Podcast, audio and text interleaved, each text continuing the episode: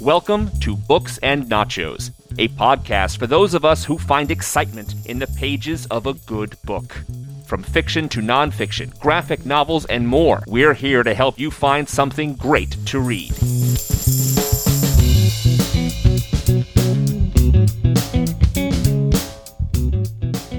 Davis High was a forbidding rock pile that housed a remarkably modern plant. The science wing alone had been funded at 1.5 million in last year's budget. The classrooms, which still held the ghosts of the WPA workers who had built them and the post-war kids who had first used them, were furnished with modern desks and soft glare blackboards. The students were clean, well-dressed, vivacious, affluent. Six out of ten seniors owned their own cars. All in all, a good school. A fine school to teach during the sicky 70s. It made Center Street vocational trades look like darkest Africa. But after the kids were gone, something old and brooding seemed to settle over the halls and whisper in the empty rooms. Some black, noxious beast, never quite in view. Sometimes, as he walked down the Wing 4 corridor towards the parking lot with his new briefcase in one hand, Jim Norman thought he could almost hear it breathing. Hello, Books and Nachos listeners. Thank you for coming back to the podcast to join me as I read and review Sometimes They Come Back, Stephen King's short story from the Night Shift collection, originally published in the March 1974 edition of the men's magazine Cavalier. Sometimes They Come Back tells of 25 year old high school English teacher Jim Norman. After witnessing one of his students being victimized by others at a rough school, Jim suffered a mental breakdown. Now recovered, Jim has gotten a new job at the much more luxurious and safe Harold Davis High School. It's a cushy job, and most of Jim's classes involve smart, college bound students who are engaged with their studies. But for the last class of the day, Jim is given the high school's Living with Lit class, a class for what they call the quote, slow learner, unquote. There are some good kids in there, like Bill Stearns, students who try to learn and get A's in these easier classes. But the majority of the students in Living with Lit are belligerent delinquents who'd rather be anywhere else, including many of the school's football players. But for the fall semester, the job seems to be going fairly well. However, after the holiday break, Jim finds out that Bill Stearns, one of the good students in Living with Lit, died, hit by a car while returning a Christmas gift. And conveniently enough, there's a new transfer to the school who will be taking Bill's seat in Jim's seventh period. That student is Robert Lawson, an antisocial student with a low IQ and a long list of disciplinary trouble. Lawson comes from Milford High School in Stratford, Connecticut, the town where Jim grew up. But more, Jim thinks Lawson may be the same kid who killed Jim's older brother back in the 1950s. When Jim was nine, his 12 year old brother, Wayne, was mugged and killed by some greasers. Jim barely escaped the gang, and in the 16 years since, Jim has relived his brother's death countless times in his nightmares. He remembers the faces of Wayne's murderers, all of whom escaped conviction, and one of them had a red birthmark on his chin, just like Robert Lawson. Jim knows it makes no sense. Wayne's killers would have to be in their 30s, and Lawson is still a teenager. But then another good student in Jim's class dies mysteriously, and in comes another transfer from Milford, another of the hoods who killed Wayne. A third student disappears, and a third gang member from Milford appears, and Jim's digging reveals there is no Milford High School, but rather a Milford Cemetery in Stratford. Three of the four hoods who mugged and killed Wayne were killed in a car crash themselves six months later. And now these three are back to finish what they failed to do 16 years earlier and have Jim join his big brother Wayne in the grave. Will these three succeed in their wraithly revenge? Well, constant listener, you know I attempt to keep these reviews as spoiler free as possible, so you'll have to read this 30 page short if you want to see how it ends. But I will warn you that some of the events in the story's climax will be revealed in this podcast. So if you want to remain completely spoiler free, here's a good time to press pause, read the story, and come back in a half hour to hear my thoughts. And reading the story won't be a waste of your time if you're a fan of Kings. I do think this is a story the author's fans will enjoy. After all, from the plot summary alone, it should be evident that this story is full of King iconography most specifically King's novels The Shining and It, as well as his novella The Body, and a few others. I'll walk through the comparatives, though I think they're pretty obvious. Like his novel It, sometimes they come back as a story that's told in two time periods. The majority of the story takes place in the early 1970s, present day when the story was published. But there is an extended dream, told strangely in the second person, where Jim recalls the murder of his older brother. These events, this encounter with evil forces in the 50s, in this case a gang of hoods, comes back in modern times.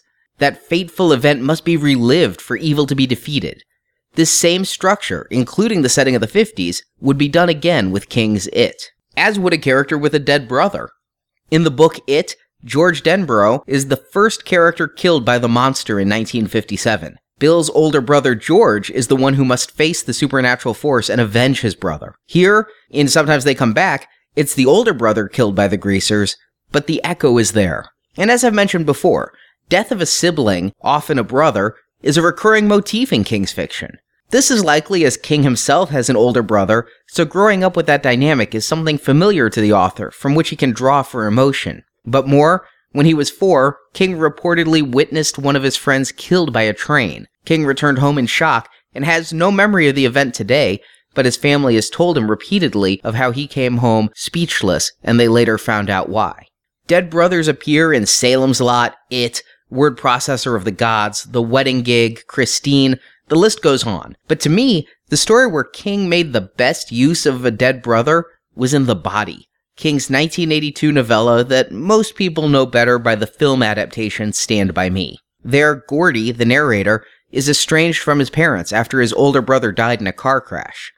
That relationship, Gordy's feelings about his brother, are a central part of that character's development in the body, hence why I feel it's King's best instance. But let's look at the body. That's a story set almost completely in the 1950s. Now, King came of age in the 50s, so it makes sense to me that when he tells stories about people's childhoods, he'd reference his own in that time period. And that's exactly what he does with Jim Norman, a character a few years younger than King himself, but still growing up in an age where greasers are the primary bullies of the time, another trope King would use time and again. Sometimes their inclusion doesn't make sense, as I called out in my review of Carrie, but for stories set in the 1950s, the reference is at least timely. And those evil Fonzies are the bad guys in both the body and sometimes. And they each consist of a gang of exceedingly violent, downright murderous greaser bullies. Robert Lawson and Sometimes They Come Back is nothing but an early version of Ace Merrill, and each have their gang of lackeys with unique traits. But the similarities grow the deeper I read. In the body, the kids are walking along a train track, leading to a memorable scene where they're high up on a train trestle and have to run for their lives from a speeding locomotive. And sometimes they come back. Norman and his brother Wayne are walking along a train trestle when Lawson and his buddies start to mug them. The loud sound of a train whistle is repeated several times in this night shift story, coming every time the action reaches its climax. First with the murder of Wayne, and then again later in the story. There are some more ties here. Jim Norman was taking care of his cancer ridden mother right before his breakdown, an echo of Night Shift's later short story, The Woman in the Room. Jim Norman has a book on how to raise demonic spirits, much like the book referenced in The Mangler. I can go on, but I think the most direct comparison of King's work has to be with his 1977 novel, The Shining. As I've mentioned in some of my previous podcasts, in the early 1970s, before becoming a published novelist, King was an English teacher himself. He often takes aspects of his own life and uses them for his fiction. More and more in his later fiction, we'll find novelists at the center of his stories. As such, having his early stories focus on English teachers wouldn't be shocking. However, reading about Jim Norman and Sometimes They Come Back, I just couldn't stop thinking of Jack Torrance from The Shining. Not only are both men high school English teachers, but both suffered emotional breaks that cost them their jobs. In The Shining, Jack Torrance lost his temper and beat a student. Here, Jim lost his job when he couldn't return to a school where he saw a student beaten. Both men have to then search for jobs where they can rebuild their careers. Jim finds his at a new school in this anonymous New England town. Jack finds his at the Overlook Hotel. Not only are those arcs the same, but the writing structure is almost identical as well. Both stories open with the man interviewing for the position, and both have a scene of the anxious wife awaiting news on if their husband found a new job. But at these new jobs, both teachers are besieged by ghosts from the past. As The Shining is one of my favorite King novels, I find it really interesting to see this vestigial form of that story. It's obvious reading Sometimes They Come Back that King knew he had something here that could be a novel. At 30 pages, it's one of the longest stories collected in Night Shift, and it feels at times paced more like a novel than a short story. And Sometimes They Come Back was written around the same time as King started The Shining. It was in late 1973 that King visited the Stanley Hotel in Colorado, giving him the inspiration for his third novel, and this story was published in early 1974. But King refined so many things in The Shining that I feel are left dangling in this short story. For example, The Shining clearly defines that the Overlook Hotel is haunted. It's an idea King first put forth in Salem's Lot, that places can hold an emotional charge of bad things that have happened there. And that's why not one, but two caretakers at the Overlook Hotel tried to kill their families. The hotel was quite simply haunted, and you put a haunted man in a haunted place, and exciting things happen. And sometimes they come back. Jim Norman has ghosts return from his past, but there's no reason why. The high school where Jim teaches isn't haunted. It's a fairly modern building. More, these sociopathic spooks aren't confined to the school. It's revealed they're murdering the students they replace, and they can go anywhere in town to do it. Further, Robert Lawson and his crew aren't even from this unnamed town where Jim now teaches. By having them enroll in school, complete with transcripts, even disciplinary records from a non existent Milford High School in Stratford, it makes me wonder who the spooky secretary was that typed up these forged documents. No, with The Shining, King got it very right. Set up a place where the normal rules of everyday life don't apply and put characters in it. And sometimes they come back. The lack of why and how frustrate me. I want to know what makes Jim Norman so special that these ghosts travel across space and time to kill him. And I want to know why they picked this specific time, this specific school. Why were they not at Norman's first teaching job, or why not wait another decade? It's been 16 years since Wayne was killed. Sometimes they come back, but why do they come back now? And coming where this story does in Night Shift, I actually hoped the story would take the twist I saw in I Am the Doorway and leave us with an unreliable narrator. The story isn't in first person form like so many Night Shift stories, but it's written in a strong third person point of view, so we follow Jim exclusively through these events. And Jim has been tormented for a decade and a half by his brother's death. He has nightmares about it. It was part of the reason, a big part, for his original breakdown. Perhaps Jim is going mad and imagining these ghosts. Maybe he's even killing his own students and blaming it on the demons from the past. And King plays with this idea in the prose. Jim wonders if he is having another breakdown. Unfortunately, it's fully and completely explained away. King leaves no ambiguity here. There are ghosts. As King writes, quote, It was crazy, it was lunacy, but it was also a fact. Sixteen years ago, this kid had driven a knife into his brother. End quote. But why? How? These are the questions that I was asking while I read, waiting for the story to give me the answer and I was frustrated that King never explains it away. But even more, the story, in its final pages, raises similar questions. And here's where that spoiler I mentioned earlier begins. To try and combat these visitant villains, Jim does what any English teacher would do. He reads a book. This particular book is called Raising Demons, and it details for Jim a ritual that can raise a spirit that may help Jim ward off these bloodthirsty bogies. It involves an incantation, a pentagram, a sacrifice, and so on. If Jim has to jump through these hoops, what did the greasers do? There is one line, one throwaway line that Lawson drops, saying he put a hex on Jim during the police lineup back in the 50s. But how does a dumb greaser like Lawson know about demonic possession? And did he arbitrarily pick 16 years later to do it?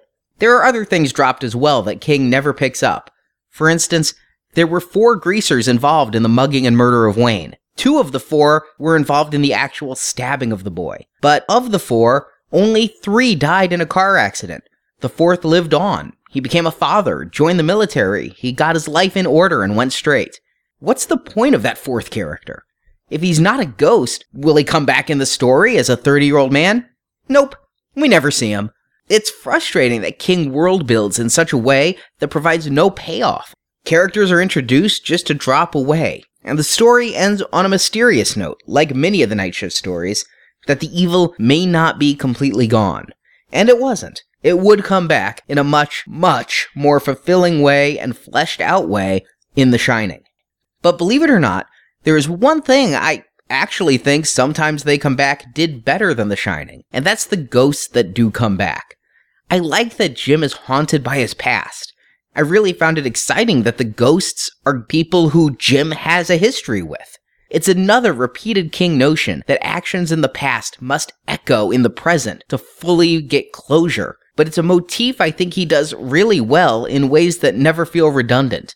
In The Shining, all the ghosts are people from the far past, people Jack Torrance never knew. Briefly, Jack's father comes back from the dead for one good scare, but by and large, the ghosts are new friends, not old enemies. I like that Jim is personally connected to his tormentors, and that as an adult, he has a chance to put to rest a terror he's lived with for 16 years. I also really want to commend King's writing style here. This is a short story that feels as well written and detailed as one of King's novels.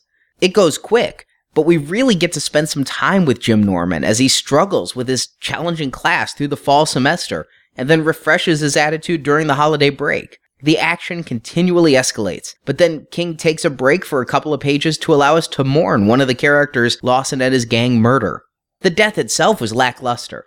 It's supposed to come as a shock to the reader rather than a drawn out horror, but that we get a bit of time to deal with the passing is rare in short form fiction. And King's prose is sharp.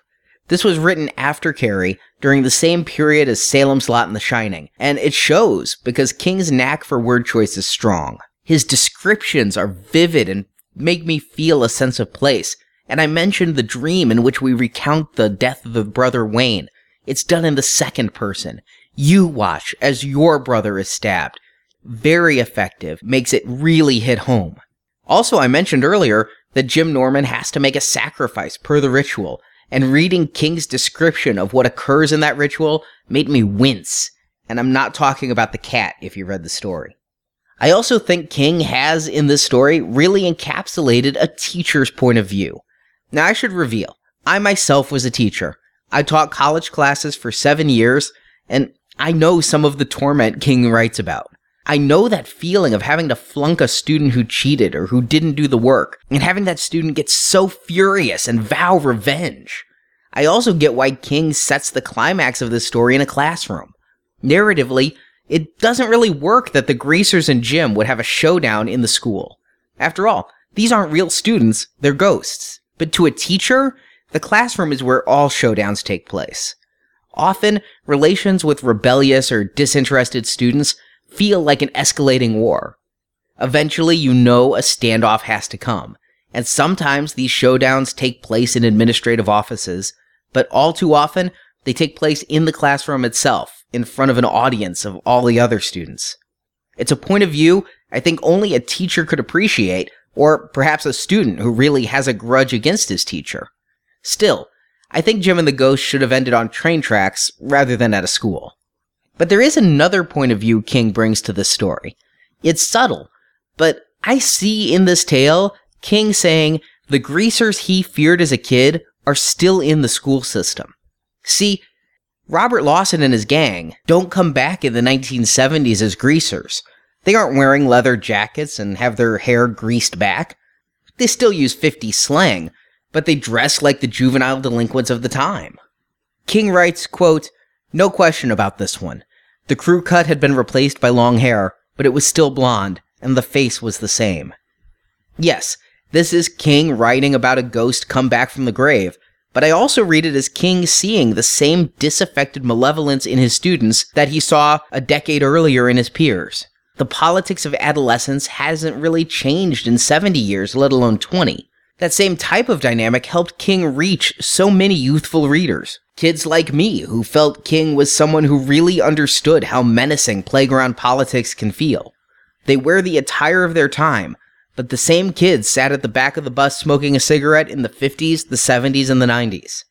So in the end, I feel sometimes they come back isn't a great story, but it is a great idea. It's a tale that wasn't fleshed out fully. There's shades of greatness in the story, and yeah, I think this could have been a really good novel, but it feels rushed. King was done with the idea and just let it run out. It's a shame, too. But part of me wonders if this story idea was intended to be a full novel when King began. King's mentioned in interviews that when this story was published, he was paid $500, and it's the most he'd ever gotten for a short story at that time. More, he needed that 500 bucks. It went to pay for medicine his daughter needed. Despite having Carrie accepted for publication, King was still struggling to pay his bills. And during the early 70s, he'd often sell short stories to help bridge his family's budget. So perhaps he took this idea for a novel and quickly slapped it together as something short, something sellable to help cover the bills. That would help explain why the climax of the story feels so tacked on and perfunctory. But sometimes they come back, they being King's story ideas. So everything I liked about this story, I'll like even more in a later King work. And if this short story helped his daughter to get over an illness, that's a great thing, despite it being mediocre fiction. If this story's aborted lifespan helped spur on King's creativity to revisit the material and do it better with The Shining, The Body, and others, so much the better still. But this is a story I feel has promise. King has created a world ripe for expansion. I envisioned this as a novel, but Hollywood saw it as a screenplay. King actually wanted Sometimes They Come Back to be one of the short stories in Cat's Eye, but Dino De Laurentiis, the famous film producer, said Sometimes They Come Back deserve to be its own feature, and in 1991 it would become one, although it's a TV movie made for CBS. And sometimes that movie came back, well, two more times actually, as there's a total of three movies based on this short story. And I'll say right up front, I feel the screenplay actually addresses a lot of the frustration points I had with this original short. But I won't go into that here.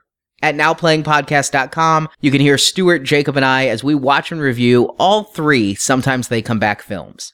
I hope you'll join us. And I also hope that sometimes you'll come back to the Books and Nachos forums and let me know your thoughts on this King short story. This was a bit of a longer review in the Night Shift series and one that took a lot of time to research, write, record, and release, but I do it because I love talking with other Stephen King constant readers about his works. So please, come back to the forums and share your thoughts. And as for me, well, some weeks I come back with another Stephen King review, and next week is one of those. Since Now Playing is spending three weeks on this short story, I'm going to continue with night shift stories that weren't made into films. Next week, I'll be reviewing Battleground, the eighth short story as printed in Night Shift. And so I hope that sometimes you come back to listen to that review. And in the meantime, please remember to support your local bookstore. Thank you for listening to this episode of Books and Nachos. If you enjoyed this podcast, please help spread the word about our show by leaving us a five star review on iTunes. You can also find dozens more book reviews at our website, booksandnachos.com. The music for Books and Nachos is The Right Prescription by Chai Weapon, which can be downloaded at podsafeaudio.com. Books and Nachos is a Venganza Media production, copyright 2014, all rights reserved, and no part of this show may be reproduced, repurposed, or redistributed without the written permission of Venganza Media Incorporated.